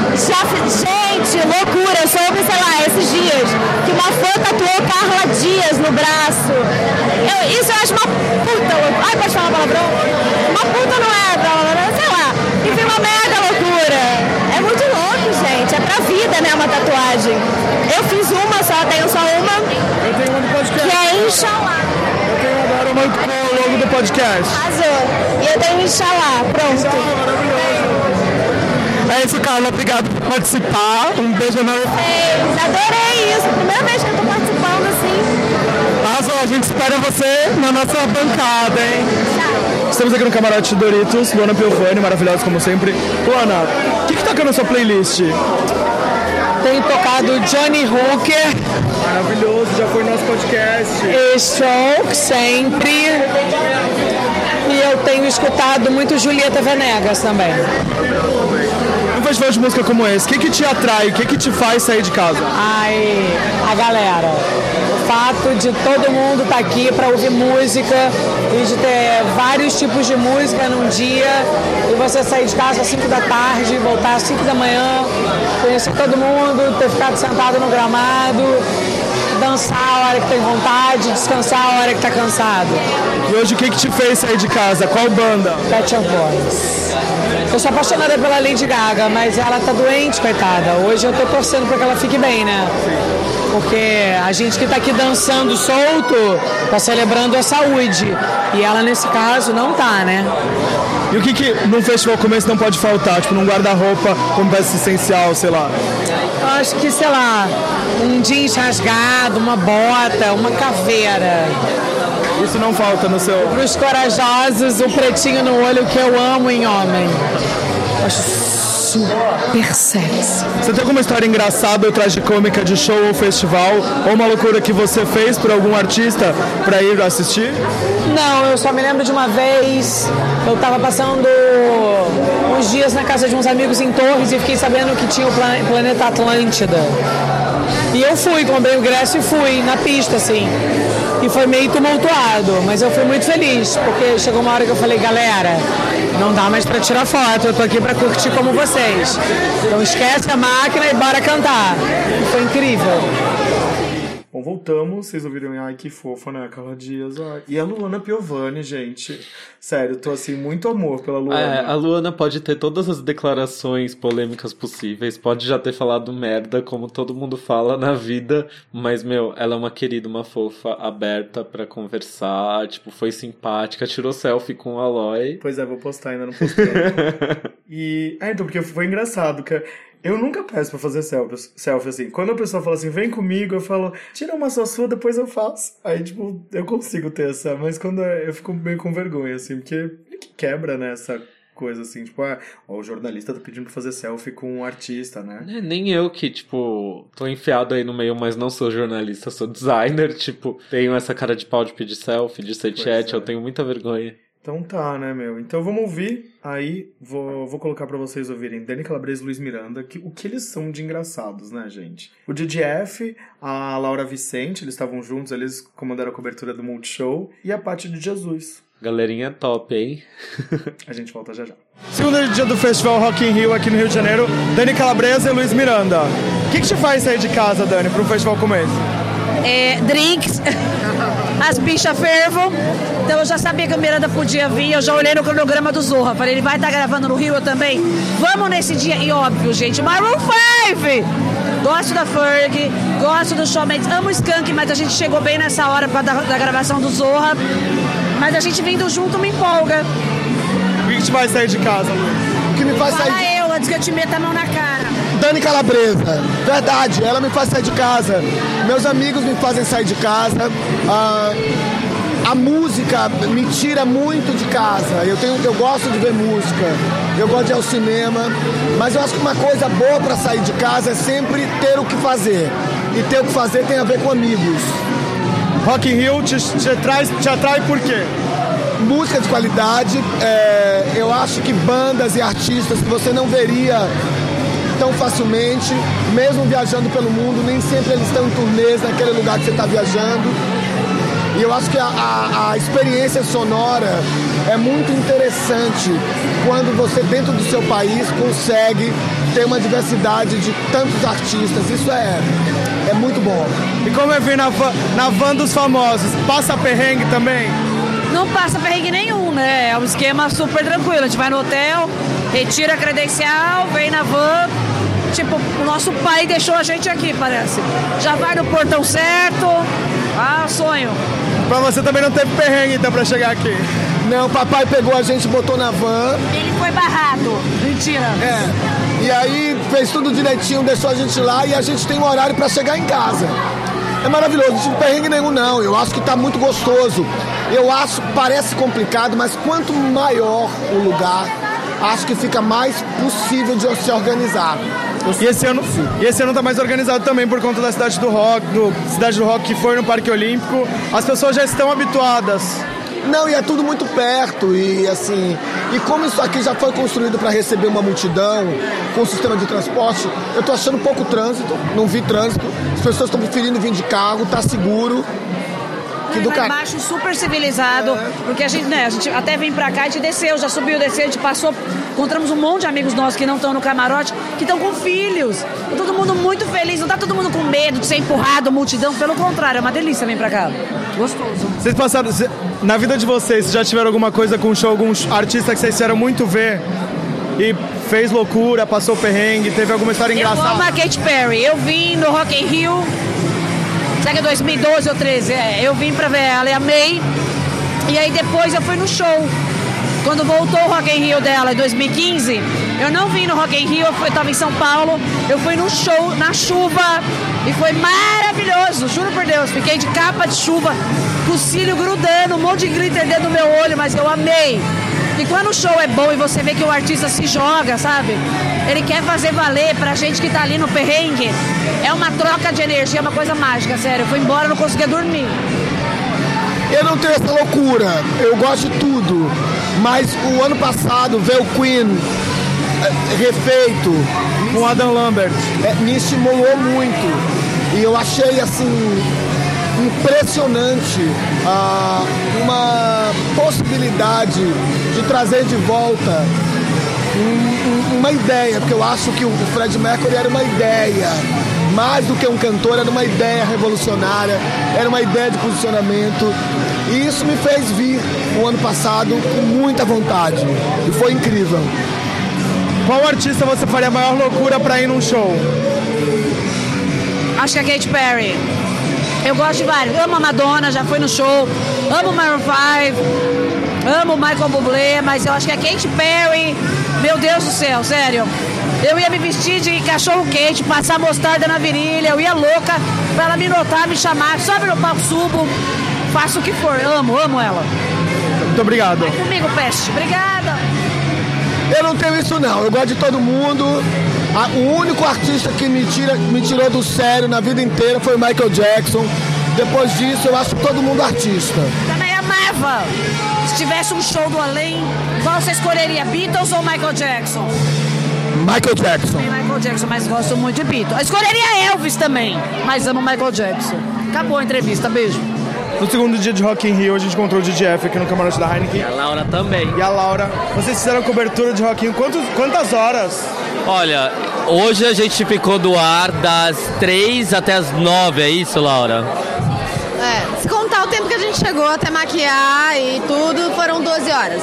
É, mas, por exemplo, ontem eu fiquei no Palco Mundo e foi a abertura do Rock in Rio, então a gente ficou eu fiquei das 3 até as 2 da manhã. Das 3 até as 2, mas ontem teve carrossel, enfim, não conta tanto. Acho que, tipo, das 3 às umas 7, 8 horas de transmissão por dia pra cada apresentador, pra cada palco. E vocês ouvem muito assim, ai, deve ser tão legal trabalhar com isso, né? Queria tanto sua profissão, queria tanto estar no seu lugar. E, cara, não é só curtição, né? A pessoa acha que é, tipo, curtição, vem pra cá, passa perrengue também, né? Cara, é zero curtição, mas sim, é muito legal trabalhar com isso. É, mas o lance é que eu acho que a galera às vezes sente que a gente, tipo, você vai pro Rock in Rio. Não, gata, eu não vou pro Rock in Rio, eu vou trabalhar no Rock in Rio, é bem diferente. Por exemplo, agora tinha um amigo meu, eu não consegui falar com ele, e tipo, você fica concentrado no trabalho, não dá pra você dar atenção pros amigos. Tem uma galera de São Paulo que tá aqui, eu não consigo dar atenção. Mas sim, é muito legal trabalhar, a pessoa que acha que é muito legal trabalhar no Rock in Rio, ela tem total razão, porque é muito legal, sim. Não, e fora que assim, sei lá, a gente encontra com todos os artistas que vão passar pelos shows aqui, e daí rola de você bater um papo com eles na câmera e fora da câmera, perguntar coisas que talvez sejam não só a pauta, talvez sejam só curiosidades pessoais mesmo, tipo o tamanho do... Brincadeira! Gosto de saber. Sempre importante, sempre, né, gente? Saber. Investir na coisa certa. E qual foi aquele calorzinho no coração que vocês entrevistaram esse ano? Já passou? Olha, até agora eu senti o calorzinho com o Miguel, hein? Sentiu, né? Eu vi que você sentiu. Eu gostei de entrevistar o Miguel. O Miguel foi... Eu sou fã do Miguel também. E, tipo, eu chegava pra ele e falava assim, Miguel, eu vou vestir exatamente isso amanhã. Juro que eu falei. Tipo, em off, não era pauta, não era minha pauta. E daí ele falou, cara, a gente ficou trocando umas ideias de moda. Esse tá com uma calça do caralho, maravilhosa essa calça, gente. Não, é toda colorida, né? É uma pó. É coleção nova, velha? É coleção nova. Então, recomendo. Assim, e você, Laura, o que você viu que você falou assim, nossa, quero? Eu quero Elza Soares. Ah, eu queria ter entrevistado. Você entrevistou a Elza, né? Entrevistei a Elza Soares e Rael, que é um querido. Nossa, e tipo assim, deu uma merda, o áudio caiu, não sei o que. Eu fiquei assim, horas com eles. Ao vivo? Sim, era ao vivo pra internet. Daí, então tá, vamos entrar. Entramos, caiu o áudio. Tivemos que ficar esperando, né? Fiquei lá, eu e Elzinha sentadinha, tipo, e aí? Elza maravilhosa. Eu falei, nossa, amor, arrasou. Ela entrou carregada por 4 boys magias maravilhosas. Ela assim, você viu os boys que eu arrumei? Maravilhosa! Ela, não, mas eu admiro vocês. Você tá aqui ó, o dia todo trabalhando, tá linda. Deve estar com uma dor no pé, né? Eu, amor, me empresta um boy desse pra eu fazer uma massagem no meu pé, que tá tudo bem. Me empresta um boy desse pra me carregar o resto do dia, né? Com certeza, pra não doer o pé, né? Vamos focar naquilo que importa. E vocês têm alguma história engraçada de quando vocês vinham não cobrir, mas curtir festivais, seja Rock in Rio, seja qualquer outro festival? Cara, eu sempre vou em todos os festivais cobrindo ou não cobrindo. As histórias engraçadas, infelizmente, a gente não pode explanar, né, não? Esse horário não permite. Então, na real, tem uma história engraçada, mas não acho tão engraçada. Só que a gente acaba ficando muito mal acostumado de ir em festival, né? Porque você tá sempre assistindo o show do palco, ou no fosso, ou ali. Então, cara, agora a gente saiu aqui pra ver a Fergie. A gente saiu agora, terminou o nosso expediente, que a gente queria ver a Fergie e tal. Uma multidão, a gente já tá meio que existindo, sabe? Sim, a gente fica um pouco mal acostumado, confesso. Tipo, first world problems, I know. White girls problems, mas enfim, acontece. Paty Jesus, a gente encontrou com ela no segundo dia de Rock in Rio. Você veio animada pra assistir o quê? De verdade? Eu vim ver Alicia Keys, eu vim ver Justin Timberlake, eu vim ouvir o Grandmaster Flash, vai tocar daqui a pouco. Eu vim, você tá falando geral, né? Geral. Hoje é o segundo dia, a gente tá acompanhando agora no fundo aqui a Fergie. Tá me surpreendendo muito. Tipo, eu trabalho com música e eu venho mesmo todos os dias que dá. Tento conhecer melhor as bandas que eu não conheço. Algumas você não gosta, aí você tem mais motivo pra falar que não gosta. Outras você não gosta, se surpreende. Me surpreendeu o Shawn Mendes, eu gosto muito dele. Tipo, o CD é incrível, só que eu achei ele meio fraco no ao vivo. Então, aí tem isso também. A gente acaba percebendo que uma coisa é produção, né? O que vem no estúdio e o pós. O Ed Sheeran, por exemplo, toca... é o peso de quem segura um microfone sozinho. Tipo, a Fergie tá demais, por exemplo. Até, por exemplo, ela mostra conhecimento de público. Trouxe o Sérgio Mendes, Guys, quando eu vi o Sérgio Mendes no palco pra tocar uma música, tirou o cara lá de Miami, sabe? Um piano de cauda, Brasil. Isso não é pouca coisa. Então, a gente vê primeiro o respeito que ela tá tendo pelo público. Eu tava lá fora vendo e ela falando assim, um salve pra quem é do Brasil, um salve pra quem é do Chile, um salve pra... Ela sabe quem tá aqui. Ela sabe quem tá aqui. Ela sabe quem veio vê-la. E ela sabe que ela não é um nome tão forte solo, por exemplo. E aí ela traz um monte de elementos, ela traz a Pabllo, porque ela sabe o que tá acontecendo aqui. Você entendeu? Isso não é de bobeira. Essa menina, ela é gêmea, pra mim. Você lembra qual foi o primeiro festival que você foi na vida? Na vida? Nossa, agora você me pegou. Qual foi meu primeiro festival, Bill? Me ajuda. A Juliana tá aqui, que é irmã dela. Ela vai ajudar, a gente vai falar aqui. Nossa! Como eu te falei, eu sou muito ligada à música. Meu pai foi DJ nos anos 70, então muita coisa eu fiz com eles, de ver show ao vivo. Primeiro show ao vivo que eu vi, que eu me lembro, assim, de uma memória... Foi Tim Maia. Tim Maia. Eu vi Tim Maia, eu vi Jorge Ben, eu vi Zeca Pagodinho com os meus pais pequena. Essa memória... Pagodinho mais velha, mas esses são shows que eu lembro, assim, sabe? Que marcaram bem, de eu ver alguém cantando ao vivo. Qual foi o show que mais te marcou? Por exemplo, o meu foi o The Killers 2009. Nossa, você tava... Debaixo da chuva. Muita chuva. O que eu falei pra você? E a galera preocupada que o Axel tava gordo, que ele não tava. Eu falei, cara, respeita um cara que tem, além de uma história musical maravilhosa... The Killers. Não, calma. Não Guns. The Killers. Não, teve também o Guns N' Roses, que foi debaixo de chuva, no Rio de Janeiro, que cancelaram, atrasaram, não, vai subir. Ele subiu no palco. Podia tomar choque elétrico, podia acontecer várias coisas, as pessoas ficaram, ele subiu. O meu foi o The Killers em 2009, na chácara do Jockey, que vinha a lama... Choque! Eu sou velho, gente, as pessoas não acreditam. Deixa no gelo isso. Deixa no gelo. Hoje em dia a gente vem com meia de cano alto, amores. Naquela época a gente foi com lama no... Não é? E isso é o que vale, porque tem um sentimento junto. Eu nunca esqueci esse show. Tem um sentimento junto. Eu vi. Perrengue, então, que você passou de show, que você fala assim, nossa... Esse do Guns, por exemplo, aqui foi um perrengaço. E eu não sou do rock. Mas eu gosto de algumas coisas e respeito muito. E eu tava num camarote tipo esse.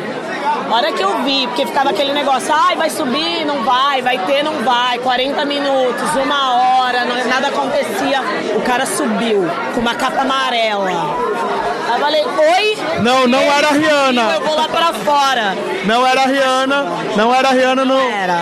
Minha chapinha foi embora no dia, mas eu tomei chuva, respeitei o cara, falei, não. vão tomar chuva junto com ele. Uma coisa que eu adorei ver foi... Qual foi a outra banda que a gente falou? Eu falei do Guns e falei... Cat No More. Porque não é do rock, né? Os dois shows que mais marcaram foram essa galera da pesada. Foi maravilhoso. Foi maravilhoso. O show mais lindo que eu vi desse rolê aqui foi Steve Wonder. Sentada na grama. Uma das coisas mais lindas que eu já vi na minha vida. Aquela pessoa cantando músicas que eu cresci ouvindo.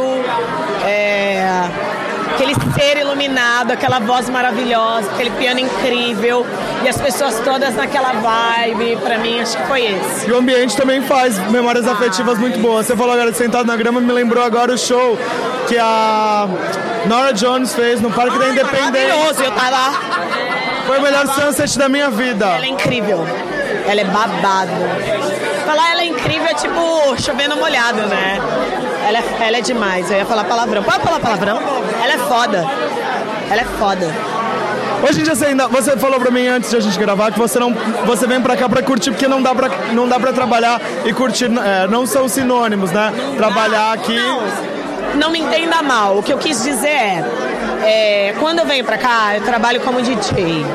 Geralmente é no intervalo dos shows. Aí você tem a vaga ilusão de que eu vejo o show do fulano rapidinho, porque eu só toco no intervalo. Só que entre um show e outro, não é um espaço grande de tempo que você pode largar seu equipamento bela, plena. A gente tem essa ilusão. Até a realidade bater na porta. Aí você chega aqui, não é essa dinâmica. Você pega a fila pra subir na parte de cima, você pega a fila pra ir ao banheiro. Aí você sai, você pega a fila pra voltar. Aí você encontra um amigo no meio da conversa, você lembra que você tem que voltar pra tocar. Eu não ia poder estar conversando com você, por exemplo. Então, não sei. Se você tá afim de ver show, vem pra ver show. Quando você vem pra trabalhar, você aceita que não vai rolar mais nada além de trabalho. E se rolar, é lucro. Beleza, então obrigado. E te espero na bancada do podcast. Eba, vamos que vamos. Bom, foi boa essa conversa, né? Gostei. Foi mara. E já que a gente tá aqui falando de segundo dia, vamos ouvir um trechinho de Maroon 5, então? Ai, de novo aqueles, né, que não aguentam mais ouvir. Não aguenta mais ouvir. Gente, se eu ouvir This Love mais alguma vez em algum lugar, eu morro. Eu gosto muito de Maroon 5, foi a banda que eu mais vi ao vivo nos últimos anos. Eu também gosto bastante, mas não precisava dessa overdose. Tá, já que ele... É que já bateu um rancinho, né, porque eles substituíram a Gaga e a gente queria colocar a raça. Queria colocar a raça, colocar a Gaga. Queria ver o show da Gaga. Então tá, a gente vai ouvir um trechinho de... Ai, Vitor, desculpa, eu vou colocar aqui porque as pessoas gostam de Maroon 5. Tá, mas vamos escolher uma música que eu gosto. Pode ser. Coloca One More Night. Então One More Night, a gente volta já já.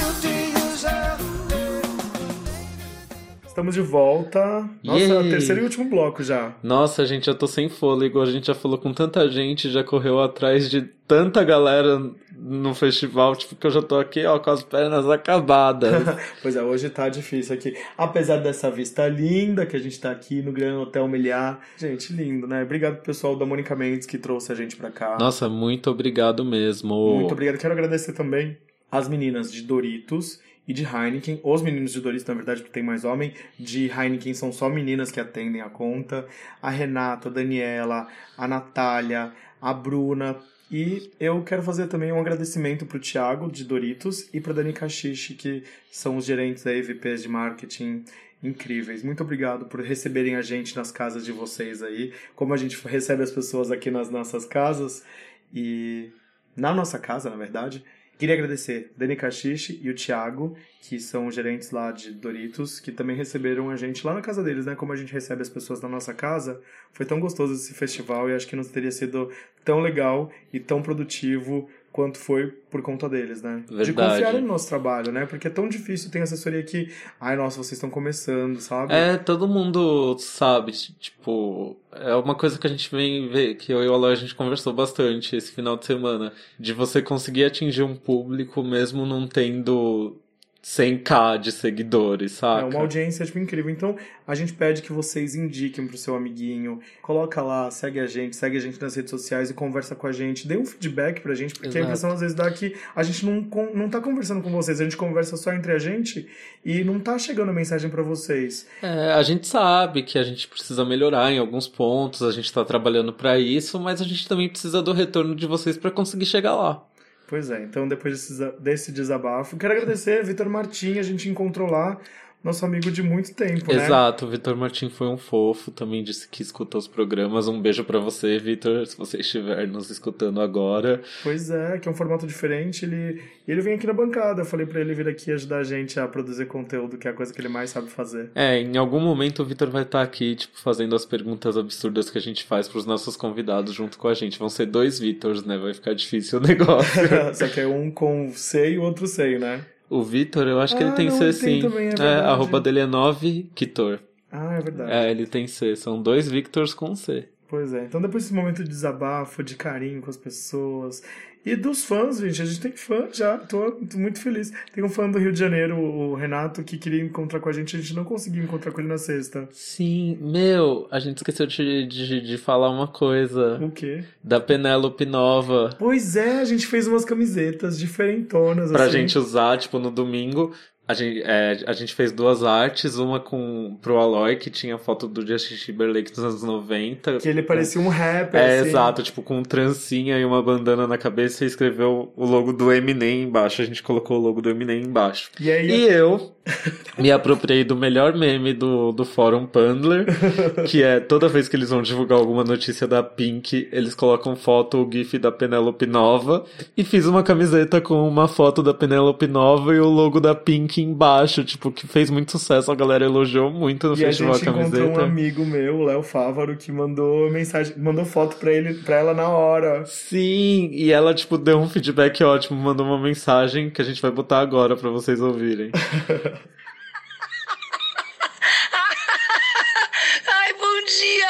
Desculpa não ter visto ontem, eu tô me despedindo do meu namorado, ele vai ficar um mês fora, eu passei no fim de semana enfurnada com ele, tô saindo agora pra dar aula, fui abrir, eu tô tendo socorro, digo eu,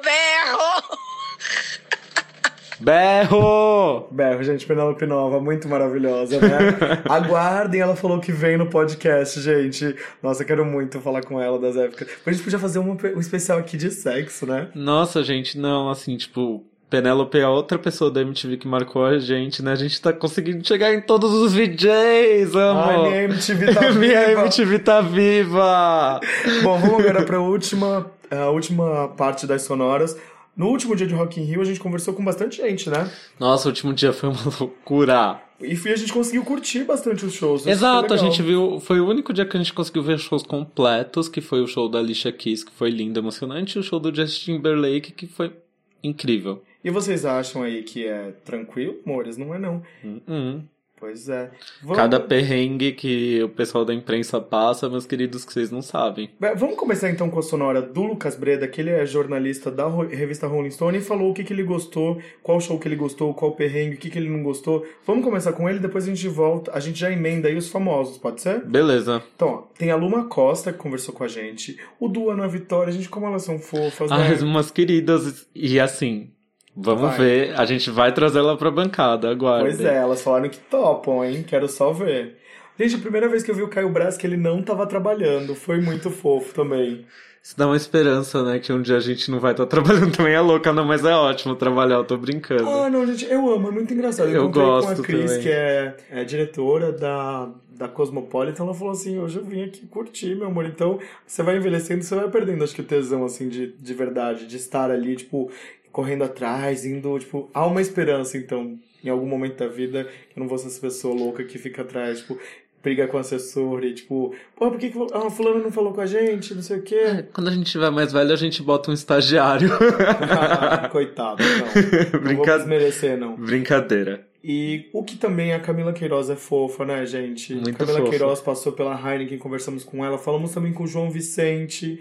Bom, só gente querida, pra gente encerrar aqui com chave de ouro essa edição especial do podcast. Vamos ouvir essas sonoras e a gente volta daqui a pouquinho. Roda aí, então. Terceiro dia de festival, o Lucas Breda tá cobrindo pela Rolling Stone. Curtiu o festival esse primeiro fim de semana? Eu curti, assim, numa vibe geral, sim. Eu acho que tem umas coisas engraçadas. Tipo, o público desse primeiro fim de semana foi muito meio família, não tinha tanto... Quem ia ser o público mais fanático mesmo, engajado, era o da Lady Gaga. E foi um público que ficou meio frustrado, meio murcho no primeiro dia. Foi triste de ver, assim, né? Era um dos shows mais esperados, era o que eu mais queria ver. E ficou meio assim, e os outros... Claro, tinha os fã-clubes de cada artista, mas tava uma vibe muito família. O pai pra ver o Pet Shop Boys e o filho pra ver o Shawn Mendes.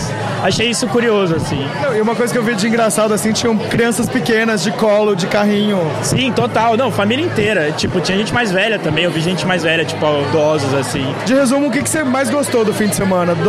Você viu quais shows e quais te surpreenderam? Positivamente e negativamente? O que mais me surpreendeu positivamente, o que eu mais gostei até agora, foi o que eu acabei de ver, inclusive, que é o Chique com o Nile Rodgers. O Nile Rodgers é realmente tipo um professor assim do groove, e o show dele é meio que mostrando o currículo dele pra todo mundo que não conhece, do tipo, ele já trabalhou com Lady Gaga, ele já trabalhou com Daft Punk em Get Lucky, com Diana Ross, com um monte de gente, fora as músicas do Chic, a One Or Love, tipo, festona, massa demais esse show. Esse clima de festa tava no palco, né, tinha até a Lelezinha do passinho ali, tipo, tava uma vibe assim, We Are The World. Eu acompanhei pelo telão aqui desse outro lado do festival, e tipo, tava de fato um clima amigão, assim. Total, quando eles cantam We Are Family é tudo isso, né? Tipo, vai todo mundo pra cima do palco. Terminou com a galera em cima do palco dançando. E o público também tava dançando o tempo inteiro. Um monte de hit dançante. É foda, foda pra caralho. E o que você não gostou? Olha, eu não gostei de algumas coisas, mas que eu vi inteiro, assim, que eu esperava mais, assim, foi a Fergie. Infelizmente, eu entendo que o show funcionou, porque o público cantou e gritou o nome dela até o fim e tal. Mas eu achei que ela, no começo, ela tava muito focada na voz.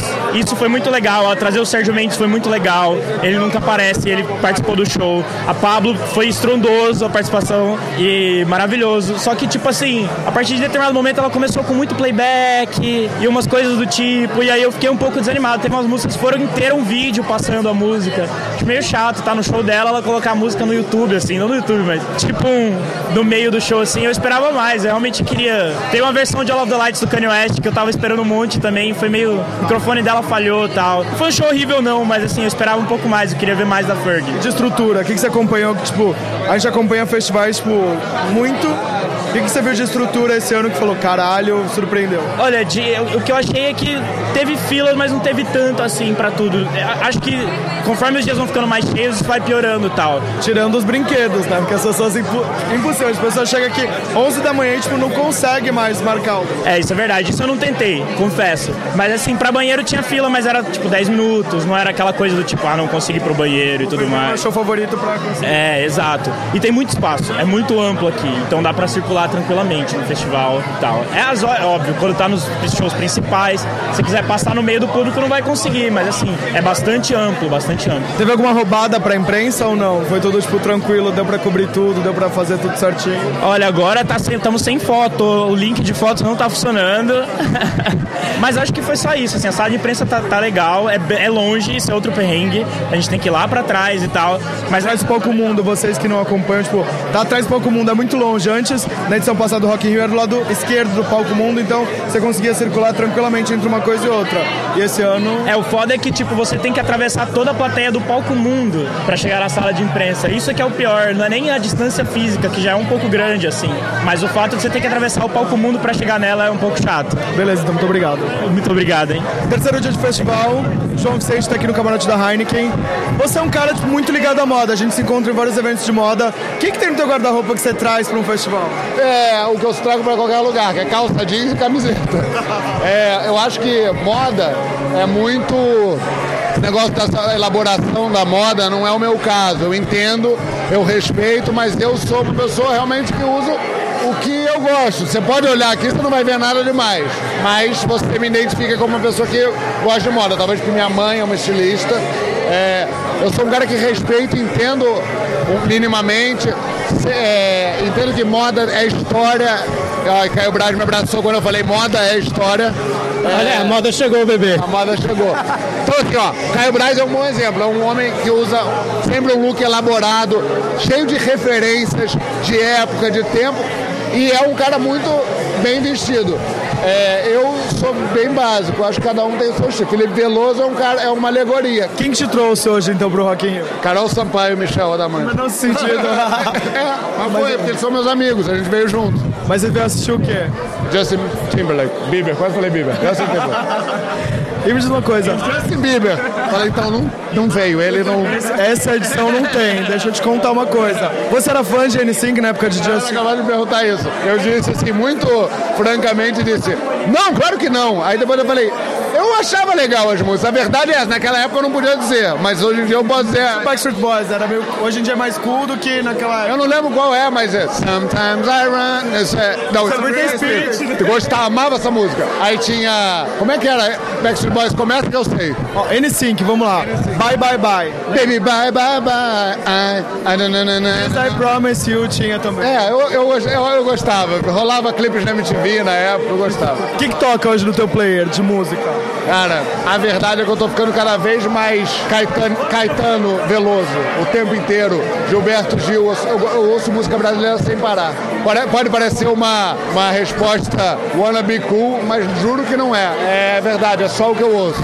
Terceiro dia de Rock in Rio, nosso último por aqui. E a primeira vez que eu encontro o Caio Braz, que ele não está trabalhando. Como é vir num festival como pessoa, não como pessoa pública, mas como pagante, como convidado apenas? Miga, é revolucionário! É muito bom porque você tem menos coisa pra fazer, então você pode se dedicar mais a curtir o festival e tal. E eu sempre amo o Rock in Rio, porque eu acho que é um lugar onde as pessoas ficam muito livres, assim, à vontade. O line-up é babado. Esse ano teve um show lindo agora aqui no domingo, que foi o show do Lineker com Johnny Hooker. Acho que esse encontro nesse palco significa muita coisa pra gente. Então, e acho que teve toda essa polêmica da Anitta, do Pabllo Vittar, da Lady Gaga. Acho que o Rock in Rio repercutiu muito, assim, de uma maneira muito gostosa, porque é bom quando gera polêmica, que gera interesse, sabe? Não fica só aquela coisa assim, a gente viu tal show, aconteceu tal coisa. Não, tá um bafo, tá todo mundo, tipo, mordido, querendo saber o que tá acontecendo aqui. E acho que o show dos meninos hoje do Lineker, da Johnny Hooker, também veio, assim, pra confirmar que o movimento LGBT, o movimento musical da nova música brasileira passa por esse lugar e a gente precisa dar espaço e dar voz para esses novos artistas. Então isso tá sendo bem bafo. Acompanhei muito da minha casa, mas chegar aqui tem outra energia. Mas quando você viu em casa, você vê pela TV. Ontem quando eu vi Pabllo ao lado de Fergie, eu estava ao lado do Rico da Laçã, assim. Tava uma energia, me arrepia só de lembrar. Como que foi pra quem tava em casa ver esse momento, assim, caralho, uma drag no Palco Mundo, com uma artista internacional foda como a Fergie? Foi a mesma gritaria daqui, com certeza, assim. Eu tava numa casa com 6 pessoas e as 6 pessoas gritaram loucamente, assim, de emoção, por entender que... Porque a gente vive nas redes sociais e às vezes a gente acha que a gente tá meio que numa bolha, mas na verdade existe um espírito coletivo muito grande de querer ocupar esse espaço de protagonismo. Então quando todo mundo vê a Pabllo ocupando esse espaço, todo mundo faz assim, junto, tanto quem tá aqui como quem tá em casa, faz assim, caralho, é possível. E eu acho que essa é uma lição que o Rock in Rio tá entregando pra gente, que é muito inesperada. Então eu tô muito animado, assim, é legal. E acho que estar de folga abriu um pouco o meu radar pra poder perceber isso de um jeito mais diferente, assim, foi muito... Mas eu imagino que você tenha visto aí as pessoas, os trajes, as roupas e tudo mais. O que você viu? A gente conversou no Lollapalooza, no festival Lollapalooza esse ano, e a gente falava sobre a morte do Borro. O que você acompanhou esse ano? Eu acho muito que Orange is the New Black, eu tô nessa lei, assim, que tudo é laranja, laranja, laranja, laranja, laranja. Quando eu vejo... Tudo em culpa por causa do Kanye West, né? Há um ano e meio lá que lançou a marca dele, e isso que veio lá, veio esse ano aí a Taylor Swift com o clipe lá também, alguns tons de laranja. Todo mundo de laranja, B. Laranja, Orange realmente é the New Black. Agora, aconteceu uma coisa muito engraçada esse ano, porque eu estava em Nova York, terça-feira, eu estava vindo pro Brasil, aí eu fui comprar uma bebida no free shop, aí a moça do free shop me falou, a Lady Gaga tá no seu voo. Aí eu falei, sério? Ela assim, yes baby, you're in the Gaga flight, have a nice trip. Eu rodei a porra do avião inteiro procurando a Lady Gaga. Não achei, abri a porta do banheiro, fui na executiva, não achei a Lady Gaga. Aí eu falei na internet, gente, a Gaga tá no meu voo, vejo vocês no Brasil. Quando eu cheguei no aeroporto tinha 300 Little Monster atrás da Lady Gaga. Eu falei, gente, que merda, a Gaga não veio. Deu 2 horas depois ela apareceu dizendo que tinha cancelado o show.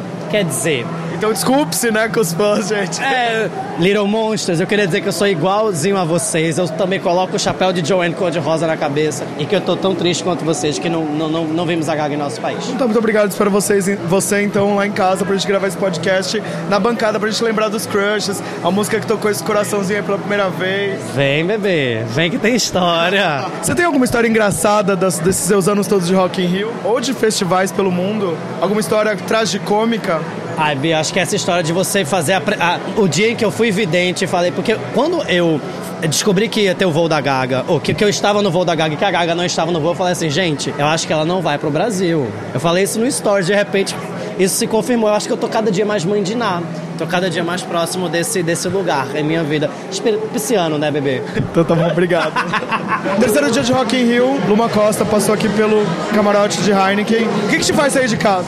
O Rock in Rio é um dos poucos eventos que me faz sair de casa, né? Porque eu sou bem caseira, assim. E é um evento que eu tava até falando, eu venho todas as edições e geralmente me faz sair de casa todos os dias, porque eu venho todos os dias. Essa é a primeira edição que eu venho, que eu só vou 2 dias. Geralmente eu completo todos os dias de festival. Então eu gosto de festival de música, boa música me faz sair de casa, entendeu? Então assim, e não só isso, eu tava até falando, eu acho que o festival em si traz uma coisa pro Rio de Janeiro, né? O evento, fica um clima Rock in Rio, né? Todo mundo, parece uma coisa meio Natal, quando chega no Natal, assim, todo mundo no clima de final de ano. No Rock in Rio também, quando chega a cidade, fica com a cara da cidade do rock, sabe? Isso eu acho legal também. Então é uma coisa que me faz querer estar presente do evento, sabe? O que tem na bolsa de famosos? As pessoas têm curiosidade de saber o que traz para um festival numa bolsa. Na minha mochilinha tem carregador portátil, protetor labial, um casaco, acho que só. Não tem mais nada não, porque senão fica pesado. Você escolheu 2 dias pra vir essa edição. Quais foram os artistas? Ontem foi o Maroon 5, né? E hoje o Justin e a Alicia, que eu adoro. Você tem uma relação boa com música também, né? Eu curto muito, adoro. Tipo. O que geralmente toca no seu player? Tudo que você possa imaginar. Ele toca funk, toca sertanejo, toca rock, toca pop, toca tudo. Eu adoro MPB, sabe? Eu gosto de música brasileira pra caramba. A maioria das músicas no meu playlist são músicas brasileiras, no geral, assim. Mas eu também curto tudo. Eu sou muito eclética, eu gosto de tudo. E de moda, o que não pode faltar? A gente pode deixar o borro pra trás ou permanece? O borro, eu não sou muito borro. Eu tô fazendo esse estilinho aqui hoje, tipo, uma mistura de Hugo Gloss com Talayala, que eu falei. Mas eu não sou isso, não. Eu sou mais básica, assim, e mais, como é que eu vou dizer? Mais pro clássico, vai. Eu gosto de roupa mais clássica. Mas eu acho que pra festival vale a pena você se fantasiar, vamos dizer assim. Não é fantasiar, mas entrar no clima da parada. É rock, então vamos vir com lápis no olho, uma pegada mais rock and roll. É um pop, né? Porque hoje não deixa de ser um hip hopzinho. Então eu vim mais com um lookzinho festival e tal, num clima mais desse, entendeu? Muito obrigado. Obrigada. Terceiro dia de Festival Rock in Rio, Vitória Falcão e Ana Caetano, do Ana Vitória. O que leva vocês a sair de casa? O que a gente quer fazer fora de casa. É bem isso aí, mano. E comprar um pão, vir no Rock in Rio, comer um almoço, essas coisas, de igual quando tu sai da tua casa. Como é você sair de casa? O que te motiva? Bom, me motiva a vir pra um show que eu gosto muito. E, por exemplo, hoje eu vim ver Justin Timberlake e Alicia Keys. Quais artistas vocês gostam e vieram assistir hoje? Eu vim pela Alicia Keys também. Eu vim acompanhá-la no show de Alicia Keys. Aqui, por exemplo, rola uma vibe toda diferente. Em São Paulo a gente já tá mais acostumado com o festival, não sei lá, apesar de ser do outro lado da cidade. Mas vocês sentem esse clima festivo? Total. Rock in Rio é tipo um troço mais gigante do mundo, a cidade para. É incrível, assim. É muito bonito ver todas as idades. Tipo, ontem a gente tava olhando, tinha vó carregando neta, aí tinha pai com os meninos nas costas, é muito lindo. É nosso primeiro Rock in Rio, então a gente tá toda encantada com o lugar. Vocês trabalham como cantoras. No passado, vocês tiveram algum sonho de bairro, um dia tocar num festival grande, tipo... A gente tem vontade de tocar em alguns lugares legais, mas a gente deixa a vontade, assim, no subentendido, porque se fala, pode dar errado, entendeu? Ou criar expectativa também nunca é uma coisa boa. Acho que tudo que acontece porque tem que ser, e vai ser lindo se acontecer, sabe? É sempre levar a música, essa é a história. Quando vocês falaram assim, puta, ferrou tudo agora, porque a gente tá fazendo sucesso? Caraca, não sei. A gente falou isso. Acho que foi no nosso primeiro show no Circo Voador. Não era tipo, puta, estamos fazendo sucesso, mas caralho, tá acontecendo. A gente tá fazendo a parada que a gente, caralho, meu irmão. Tipo, foi aqui no Rio. Foi no Circo Salvador, o primeiro show, é isso mesmo. Obrigado pela conversa, então eu espero vocês lá na bancada em São Paulo. Camila Queiroz passou pelo terceiro dia de Rock in Rio hoje aqui no camarote da Heineken. Você é uma pessoa de festivais, você gosta muito de música? Eu gosto muito de música, mas eu não sou uma pessoa de muito de festival por falta de tempo. Adoraria poder participar mais, nem sempre a gente consegue por causa de agenda, porque quando a gente está fazendo novela exige muito do nosso tempo, mas sempre que dá, um dia como hoje, a gente tenta estar participando. Qual artista você quer ver hoje? Ah, hoje eu quero ver muito a Alicia Keys e o Justin também, né? Você não era muito fã de NSYNC, qual era a banda da sua época? Até porque você é muito mais novinha, né? É, na minha época era o Rouge, era o... Você viu que elas vão voltar agora, né? Vão voltar. Era o Rouge, era o... Como é que era o nome da banda dos meninos? Bros. Sim, essa mulher. É, quem mais que tinha? Tinha LS Jack, eu sou dessa época. Maravilhosa. O que você leva na bolsa nesses dias de festival? O que você carrega? Eu tenho só documento e celular. Sem lenço, sem documento, só isso? Documento e celular só. E qual que é a tua rotina quando você vem pro festival, assim, tipo... Tem que vir uma roupa confortável, tem que vir como? Ah, pra mim sim. Eu sou uma pessoa que não consigo vir para festival de salto. Eu acho que agora o mais importante é o conforto. Se você não estiver confortável, você não vai curtir o show, você não vai conseguir ficar até acabar com a sua vontade. É, então eu prefiro estar bem mais confortável e descansar durante o dia, se possível, pra noite conseguir aproveitar mais. Você tem alguma história engraçada com algum artista que você fez uma loucura por eles? Uma loucura? Não. Alguma história engraçada de algum artista que você viu, que você lembra e fala, nossa, naquele show aconteceu isso? Agora não me lembro. Eu acho que quando eu morei em Nova York, eu acordei 4 da manhã pra ir num show do Maroon 5, ia ter uma TV de lá, ia transmitir ao vivo e era de graça, quem chegasse primeiro, né? Good Morning America. E aí eu acordei 4 da manhã pra ir. Eu acho que foi a maior loucura que eu já fiz. Ah, suspirando aqui depois de tanta gente com quem a gente conversou. Pois é, tô bem feliz, assim, foi um time bacana, assim, porque... Essa galera toda falou com os grandes veículos e toparam com a gente também, né? Então é a esperança que, gente, os micro-influenciadores que o Rick Hiroka tanto fala vai chegar em algum momento, sabe? E você que fica comprando seguidor aí, amor... Recadinho pra você que fica comprando seguidor. Em algum momento vão enxergar que isso não é relevante, amor. Que adianta ter... De novo eu aqui. Que adianta ter 100k de seguidores e 10 likes numa foto, hein? Pois é, fica aí a dica. Reflita. Bom... Vamos ficar por aqui, então. Quero agradecer por você ter topado essa aventura comigo de vir até o Rio de Janeiro entrevistar essa galera. Nossa, foi incrível. Amei muito. E muito obrigado a vocês que ouviram chegar até esse final aqui. A gente sabe que a gente tem um formato já bonitinho, organizadinho. É legal, às vezes, quebrar o paradigma, né? É, exato, porque a gente tá testando. Assim como a gente leva as pessoas e faz as perguntas, a gente tem tentado mostrar um conteúdo diferente, né? É, e na semana que vem vocês vão ver, tipo, que a gente tá começando também a ir atrás das pessoas, pois né? É, semana que vem. A gente vai ter Paulo um programa Miklos. Com o Paulo Miklos, que infelizmente eu não pude participar, porque eu já tava aqui no Rio quando o Aloy gravou. Enfim, o Aloy foi até a casa dele com o Luiz Coutinho gravar. Nossa, me arrepia só de falar, assim, porque ele falou assim, eu falei pra ele... É uma emoção tão grande quando eu recebo as pessoas na minha casa e sair de casa pela primeira vez para ir para casa de um famoso para conversar no ambiente que ele vive, é muito bacana também, sabe? É muito divertido e quero agradecer a todo mundo que tem apoiado a gente. E se você... Ai, gente, vai rolar, acho que em algum momento a gente conversar com a Anitta, nem que seja rapidinho. Eu tive com o Paulo, que é assessor da Anitta, esse fim de semana. Eu acho que em algum momento vai rolar, que nem que seja 5 minutinhos dela. Vamos torcer aí, @.